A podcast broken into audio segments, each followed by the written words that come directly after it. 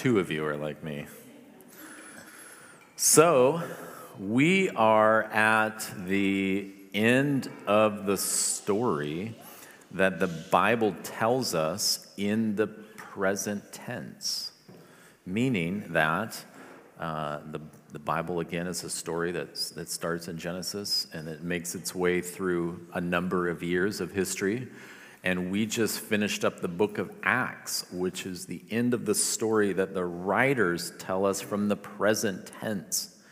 And then after that, we have a handful of pieces of correspondence written uh, by some of the church leaders to little pockets of believers that were scattered all over the known world at that time. And then we have the book of Revelation, which is, which is part of the story, but it's not written in the present tense. It's part of the story that hasn't happened yet, that is uh, still ahead of us in part. So, what we're going to do uh, for the next little while is we're going to just take some snapshots of a few of these items of correspondence between uh, these the, the, leaders of this new movement, this new group of people that had uh, pledged themselves to follow in the footsteps of Jesus, to follow the example of Jesus, to place their faith in Jesus. Uh, we're going to take some time and uh, look at some of those items of correspondence. But this is what I want to do first, just in case you've lost track. I want to do a quick review of the last few thousand years leading up to the book of Acts, okay? I'm going to do the short review. I realize it took us almost four years to get here. I'm going to do the shorter than four year review. So, you guys remember how this all started. God made Adam and Eve. Remember that part? I know it's been a while. God created Adam and Eve, placed them in the garden, and everything was amazing. God made the world, it was good, everything in it was good. And He said to Adam and Eve, I've made this for you to enjoy, I've made this for you to take ownership of, and I've given you this crazy capacity you can make more of you. And as you make more of you, you will establish uh, ownership over the earth that I've created for you. However, uh, within this arrangement, there is an opt out, there's an exit ramp, there is a, um, there is a, a way to escape all of this abundance of goodness. Uh, God said, uh, In the day that you eat of this tree, um, you will go from only knowing and experiencing my goodness to knowing good and evil. However, I want to make one thing really clear right at the outset. I have a future plan for evil. There's an end game. I'm going to permanently, totally get rid of it, I'm going to destroy it. I'm going to kill it. So, uh, it's up to you.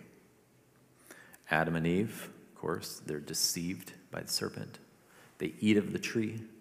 And God says, Well, it was never my intent that you would live forever with the knowledge of good and evil. So he sends them out of the garden. And humankind very quickly said to God, okay, fine, you get out of our garden, right? Uh, we don't want anything to do with you. So God put this plan in motion because he loves us, but he's committed to the ultimate destruction of evil, right? And you need to understand, and this is one of the areas of the gospel I've wrestled with the most, you need to understand that death for the believer is simply this the removal of sin, all of its effects, and its memory. Hallelujah. That, that, that God, in His grace, even in the punishment of death, that that is the pathway to our salvation, right? Well, having severed themselves from God and all of his goodness, uh, humankind embarks on a new endeavor. How do we make this all work in a, now a broken world, a world where sin is rampant, an evil world? How do we make this all work without a God? Uh, our situation is very precarious, right? We're very uh, frail, we're vulnerable, and uh, even earth itself seems at times positioned against us. Well, for the rest of human history, man has, man has taken two paths to ensure our own survival. One is to, to make ourselves our own gods, right? To say, we don't want any part of you. It's all about us. We're going to make this work for ourselves. And the alternative is religion. That is, what do I need to give to God or provide to God to, to convince God to provide for me the things that I don't have the power to secure for myself? In fact, I would argue that all religion of every expression throughout human history is people in a broken, fallen, dangerous world attempting to secure from some higher power a certain set of benefits or outcomes. And how do I do that?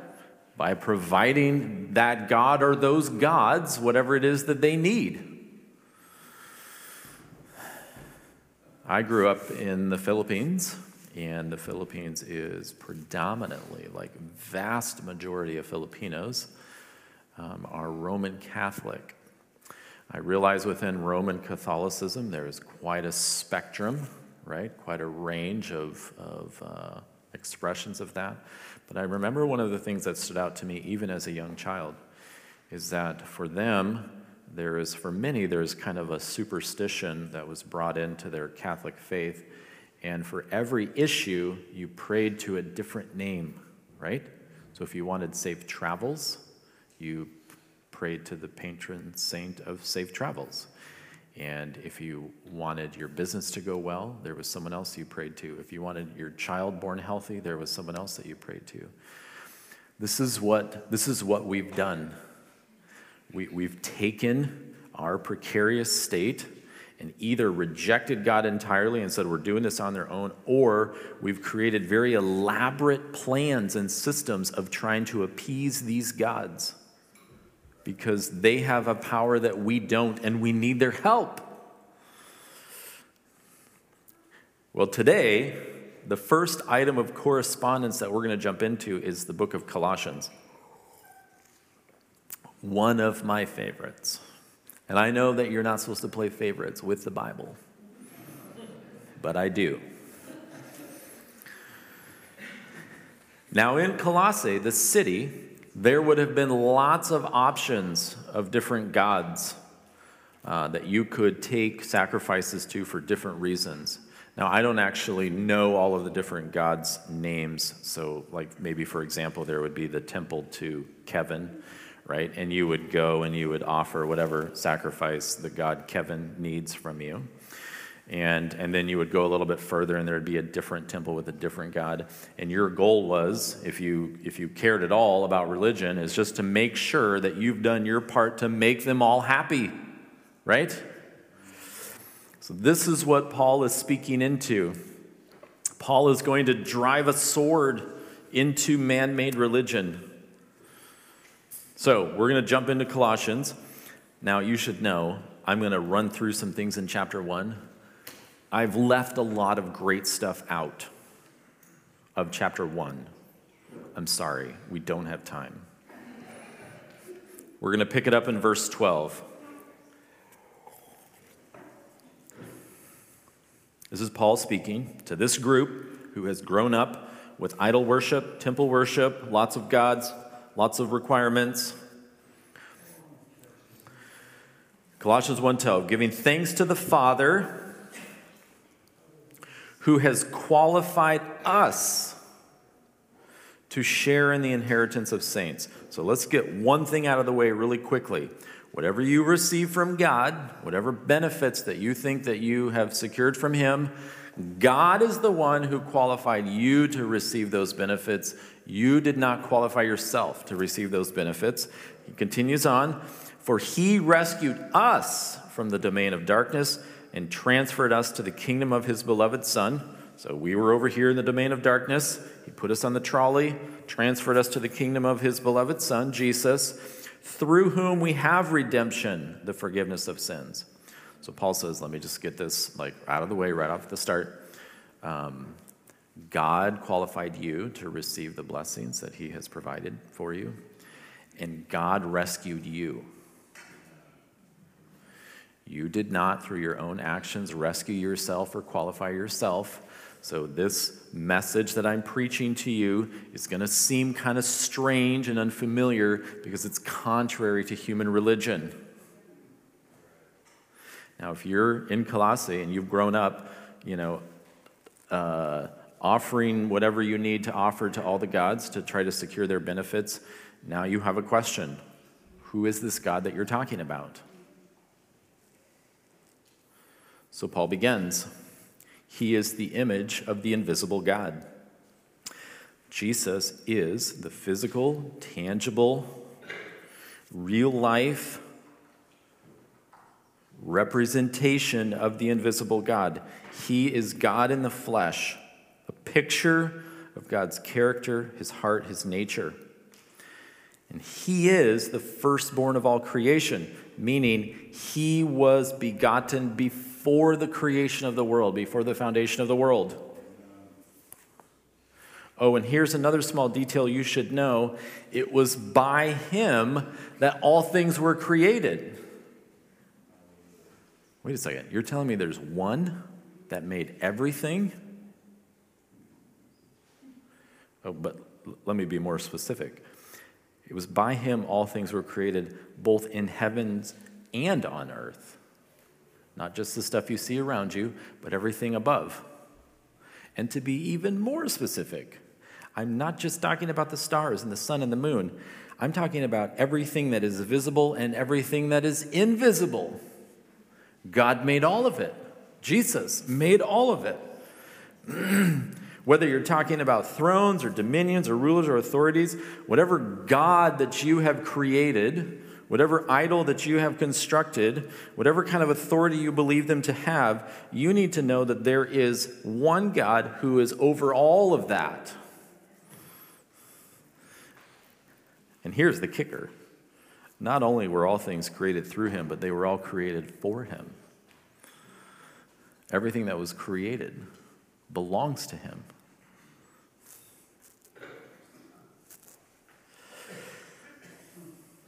Paul goes on Jesus is before all things, and it is in him that all things hold together. It is, it is Jesus, the creator of everything.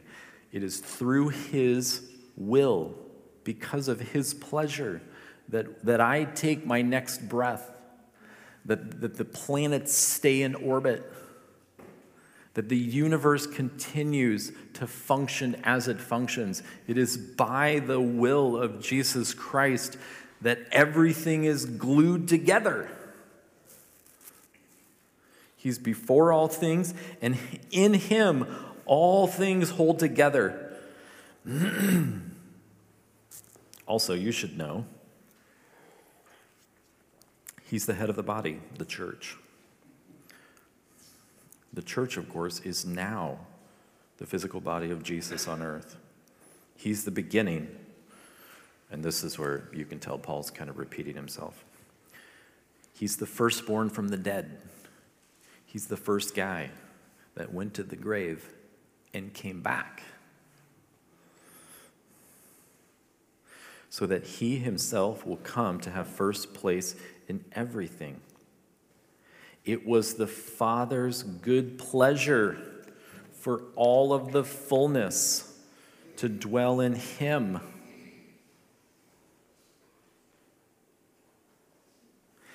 and through him, through Jesus, to reconcile everything to himself.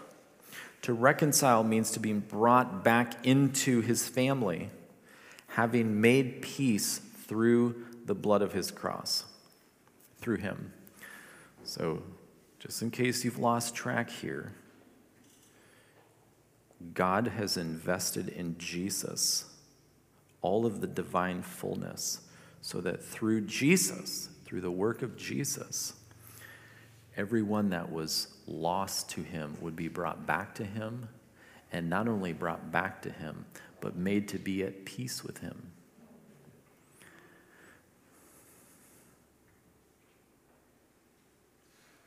Can you imagine hearing this message and thinking of your, your, your Tuesday morning routine of bringing your, your, your bowl of porridge to whatever God you thought required that bowl of porridge in order to be nice to you.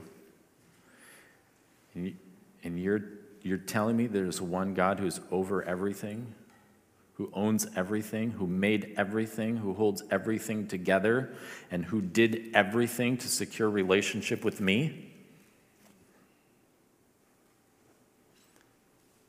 Do, do I not need to continue providing this to secure those benefits?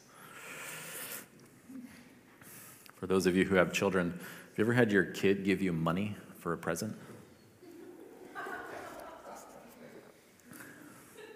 I have. One dollar. Which at that point I believe represented probably 50% of the household wealth of that child, right? one dollar bill. That's really generous of you because you only have two. I'm, I'm impressed by your sacrifice. And I won't tell you, of course, that this doesn't change my financial situation in the slightest. this will not make the difference of improving my overall financial picture.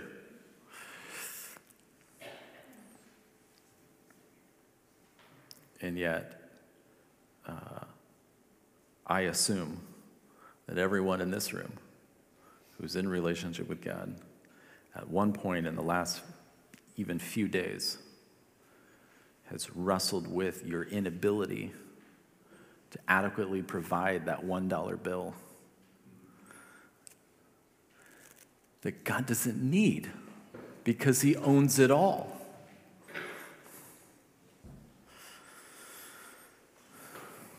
So, four truths really quickly. The first one is just simply this Jesus is the incomparable God. Above all, saying that Jesus is the incomparable God is for, for us who, who follow God is it, it's one of those things that well of course of course and yet, understanding Jesus as the incomparable God is something that we should, we, we, we ought to even spend more time understanding, right? Of course, we've heard it a thousand times, and we should explore it a thousand times more. That Jesus is not the product of man made religion, He is the sovereign, eternal one.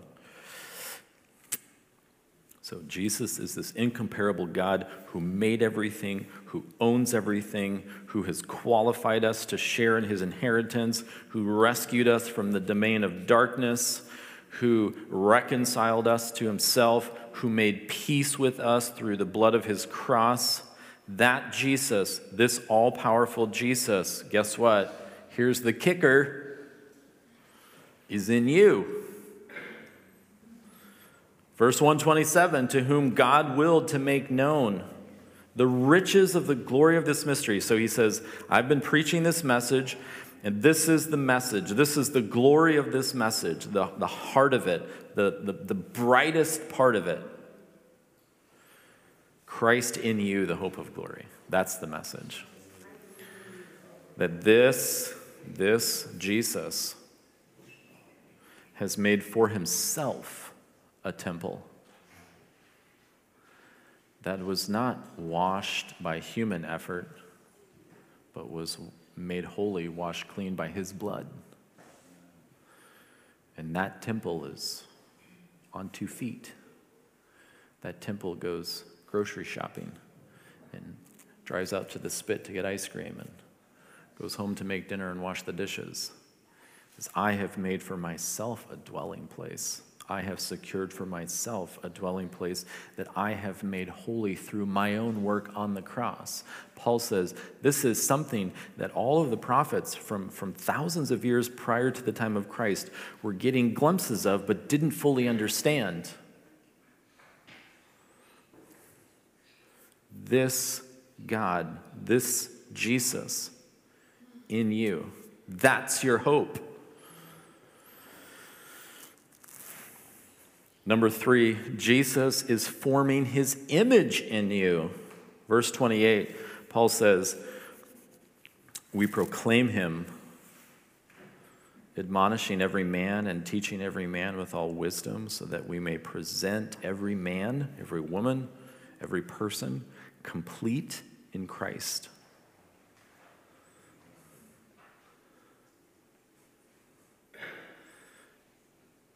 Christ is in you, and because Christ is in you, Christ is shaping you into his likeness.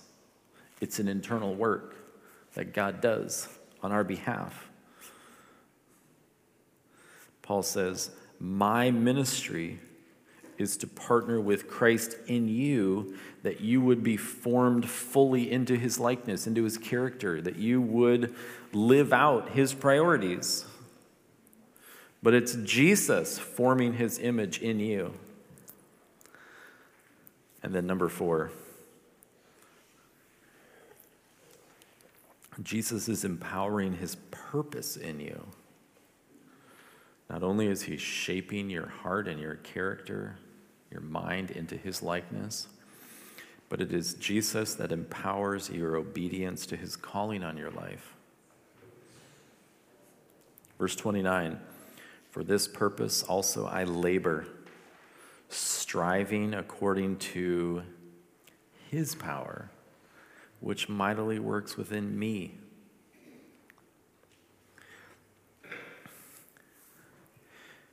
Remember verse 19. It was the Father's good pleasure for all of the fullness of God to dwell in Jesus, and He is in you.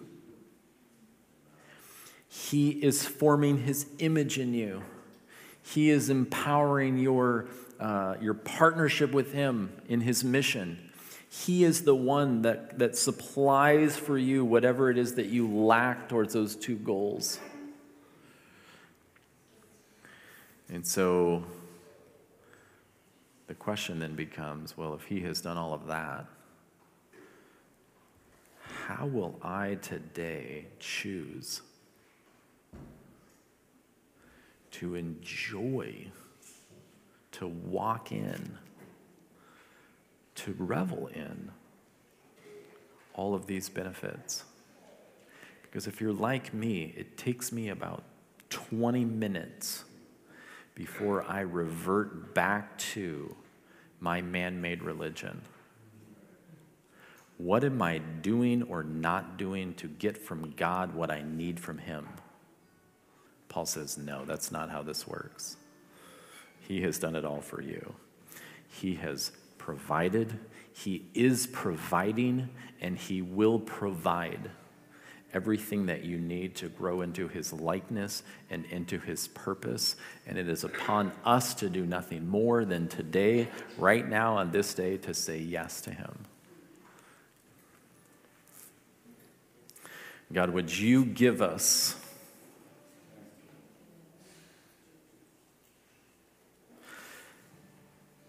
a supernatural ability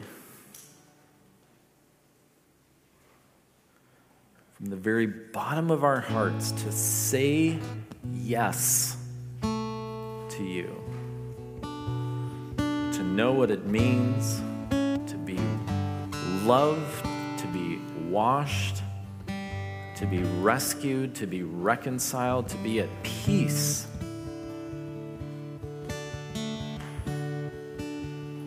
To truly enjoy and rest in what you have secured on our behalf as we follow you.